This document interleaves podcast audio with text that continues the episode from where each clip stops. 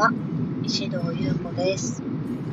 優子の独り言お届けします。この番組はヨガ講師であり自己肯定感講師であり子育て中のママである私が日常で感じたなんてことない話やちょっと面白かった話や日々の中での気づきなどをお聞きの皆さんに一方的にシェアをしている。そんな内容になっています。ちょっとね間が空いてしまいましたけれども今日も皆さんの何かしらの何かに 何かしらの何かって何？何かしらの気づきだったりちょっとふふって笑うようなそんなね、ひとときになれば嬉しいなと思います。ふふって笑う何かがねネタとしてあるわけじゃないんですけれども。私日常で面白いって言ってもらうこと結構あって私普通に喋ってるだけなんですけどね。あの普通に喋ってる中でいや面白いよねって言ってもらったりヨガのクラス中もなんか普通に喋ってるだけなのになんか笑いが起きたりとかすることもよくあるのであなんか面白いって思ってもらってるんだなって思ってねちょっとラジオの冒頭でもたまにふふっと笑ったりみたいなこと言ってますけど。皆さんいかがお過ごしですか？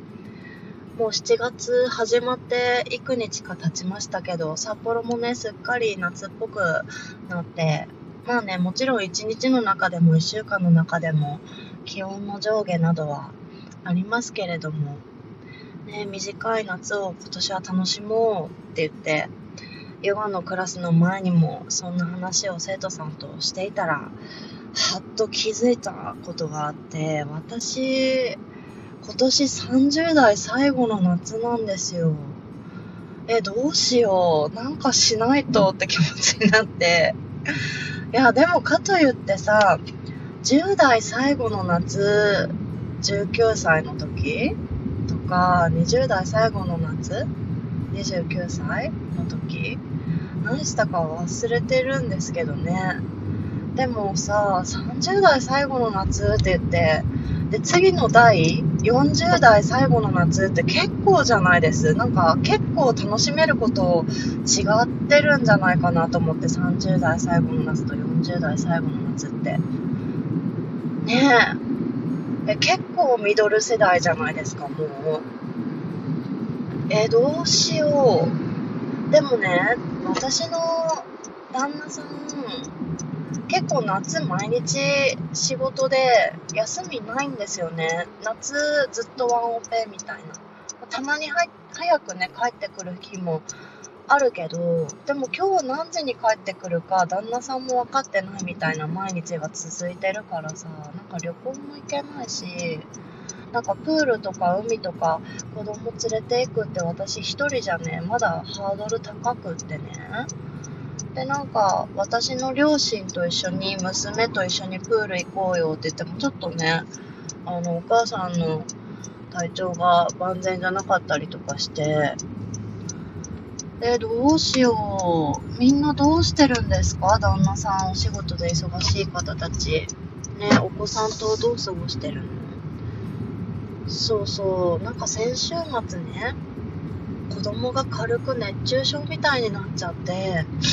慌てて救急相談みたいな電話するぐらい結構具合悪そうで、まあね、寝たら、起きたらもう踊り出すぐらい、なんともなかったんですけど、なんかちょっと外で遊ばせるのもなんかちょっとだけおっかないなと思ったりし、思ったりもしてて、まあ頑張ってお庭にビニールプール出してお外遊びくらいかなって思ってるんですけどね。や、でも、それってね、子供を楽しませる夏じゃないですか。私が楽しむ夏って何だろうって思って。なんだろうか。私ずっと札幌のガトキンっていう、ガトーキングダム札幌？だっけ？正式名称大きいプールがあるんですけどそこにね行きたいんだよ。行きたいんだけどその大きいプールにちょっと車で遠出して娘と2人で行くのハードル高くって誰か誰か一緒に行ってくれる人いないかな。そう水の中にねいるっていうことが私すごく好きなんですよね。海でもいいんだけど。なんかやっぱりお風呂好きなのもそうなんですけど水の中に体を入れてるっていうことがなんかこの上なく好きでなんか安心感があるっていうね、なんでだろう、ここを深掘りしようと思ったら結局さ、生命の誕生とか地球とか海とかになって深い話になるから、今日はね、しないんですけど、たまにね、ヨガのクラスの前でもしてる時もあるんだけどさ、そう、誰か私と娘と一緒にプールに行ってくれる方いないかな。ねえ。皆さんはどんな夏を過ごすんでしょうか？30代最後の夏か20代最後の夏でね思い出すことといえば20代29の時か28の時か忘れたんですけど私半年間あの前の会社の仕事で半年間関西にいたんですよ。兵庫県の西宮っていうところにあの一人で住んでて会社が手配してくれたマンションに住んでてで6月から12月まで過ごしてたんですけど確かね29歳の時だった気がするんですよね。すっごく暑くて関西。なんかただでさえ札幌の夏でもうわーって言って暑いって言ってなんかダラダラとかゼリーしか食べれないとか言ってるような若者だったからもう本当関西の夏お外出るの無理。って感じで日がある程度暮れないと外にお休みの日は出かけないみたいな過ごし方してたんですけどその年私なんかヨガをすごく深めた年でもあって、せっかく関西で見知らぬ土地で一人暮らしするから何か自分を磨くことしたいなって思ったんです。で、やっぱり、その、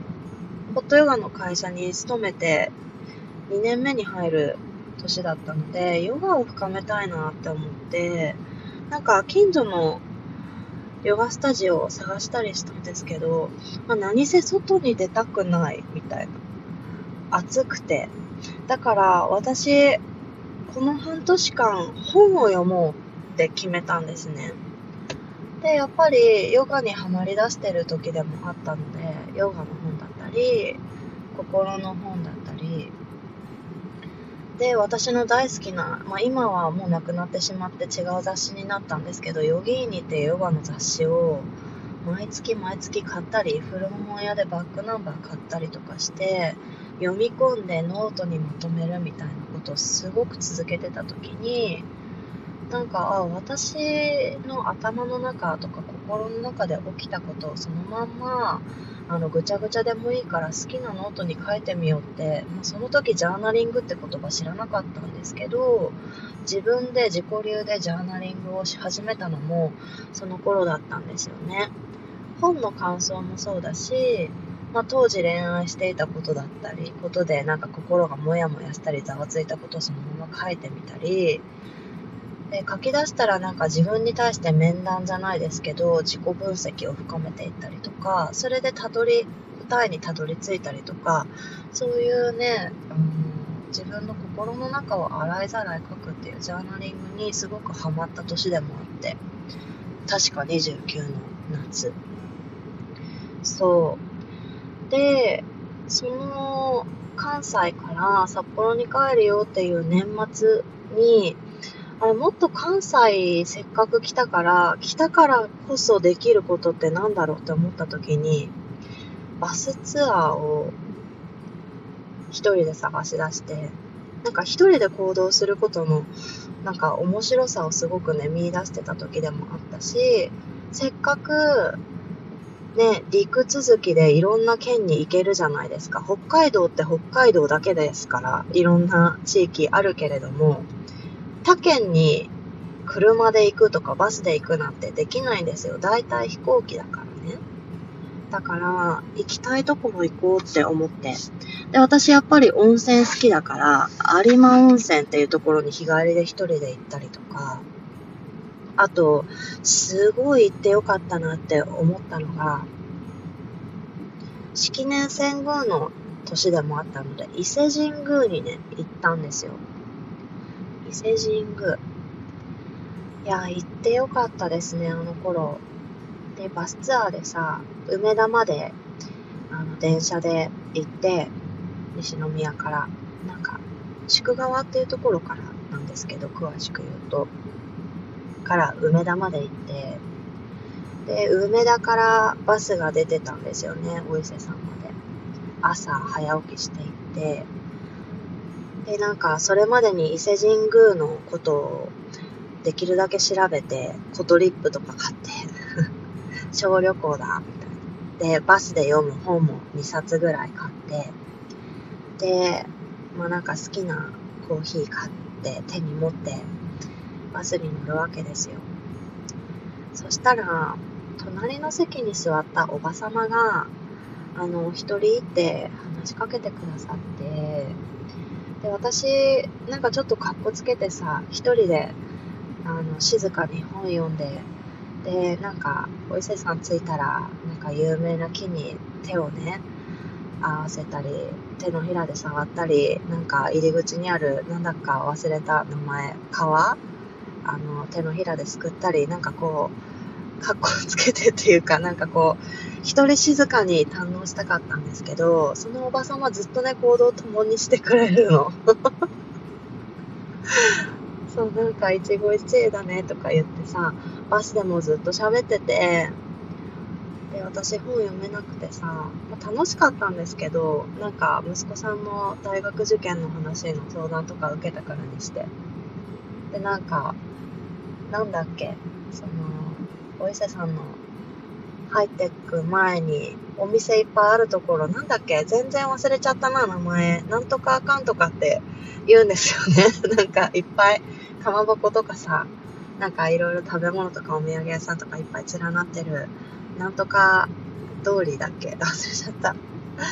そこで、ね、そこもね、ずっと行動を共にしてくれるんですよ。お手洗いもね、あの、行きたいって言ったら待っててくれたりして。ねなんか、すごい強烈で、そのおばさま、で、なんかもう帰りのバスもずっと喋ってて、で、バイバイって、いつかまたどこかで会うかもしれないねとか言って、で今はその思い出すごい面白く思ってるんだけど、そんなことあります？ずっとだよ。なんか、初対面の人と。ずっと。で、なんか、触りたかった大木もさ、スンって触れるだけで、なんかもう、行くよみたいな感じで 言われてさ、かっこつける間もね、みたいな感じで、そう、過ごしてね、一緒に。元気かな、あのおばさま。もうあの息子さんも、え、もう10年以上経ったから、もう10年以上経ってるじゃん。10年以上じゃないか、ちょうど10年か。もう、大学卒業してきっと社会人で、ね、いい働き盛りの息子さんになってるんじゃないかな。いや、あの時はね、すごく楽しかったけど、もやもやもしたんですよ。やっぱり、大事な時間だって思ってたからさ。で、私一人でもありたいんですって言う勇気もなかったしね。でも今思い返すと、あのおばさまただただ元気かなって思って。で、私40代に入ったら、もう一度お伊勢さんに行きたいなって思ってて、まあ、もちろんねじっくりじっくり自分の時間を過ごしたいっていうのもあるけどあの、前回その29の時に、お伊勢さんに行った時には、次はここに私がその時に大事に思ってる人と一緒に行くって決めたんですよ、なぜか。で、なぜかその時に付き合ってるその彼ではないっていうね、もうね、分かってたっていうね、この人と結婚しないって。そう。だから、私、40代に入ったら、娘が一緒に来てくれたら娘と旦那さんと一緒に行きたいなって思ってて、ね、日本の神様にご挨拶しに行。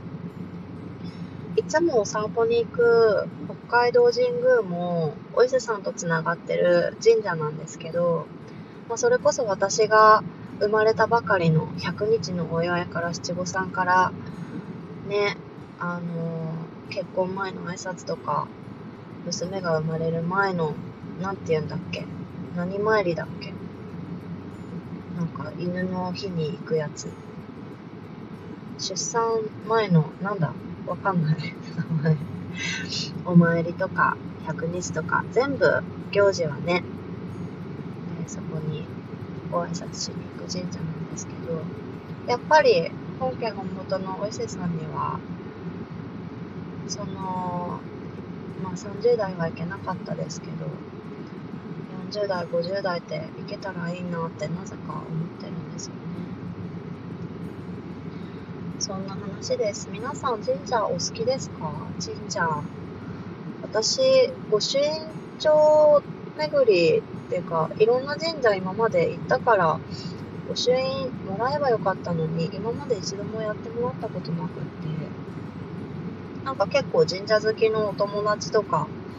知り合いの方は集めてるからさ、いいなやればよかったと思って。でも今から始めるのってなんか尺なんですよ、私の性格的に。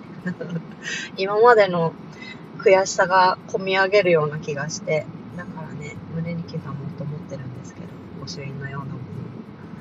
そう、神社お好きな方、もし聞いていらしたら、今度私に会った時にそのお話ぜひ聞かせてください。あの、どこの神社が北海道はいい感じだよとかね、あれば、それもね、聞きたいな。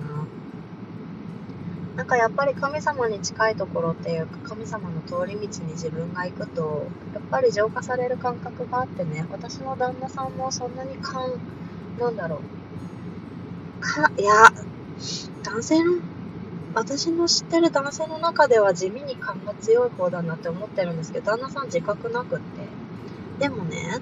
やっぱり北海道神宮に散歩に行くと、なんか肩こり取れたとか、なんか気が、元気が、元気になった、気が元に戻ったみたいな感じのことは言ってるので、やっぱりそうなんだなって思うんですけどね。そうそう、そんな話も、もしよかったら私に会った時に、ぜひぜひしてみてください。私が喜びます。ということで、30代最後の夏、どう過ごそうで終わりにしたいと思います。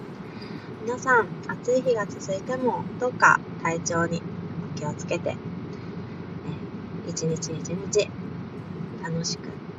お過ごしください。楽しく、まあ、あの、快適にお過ごしください。それではまた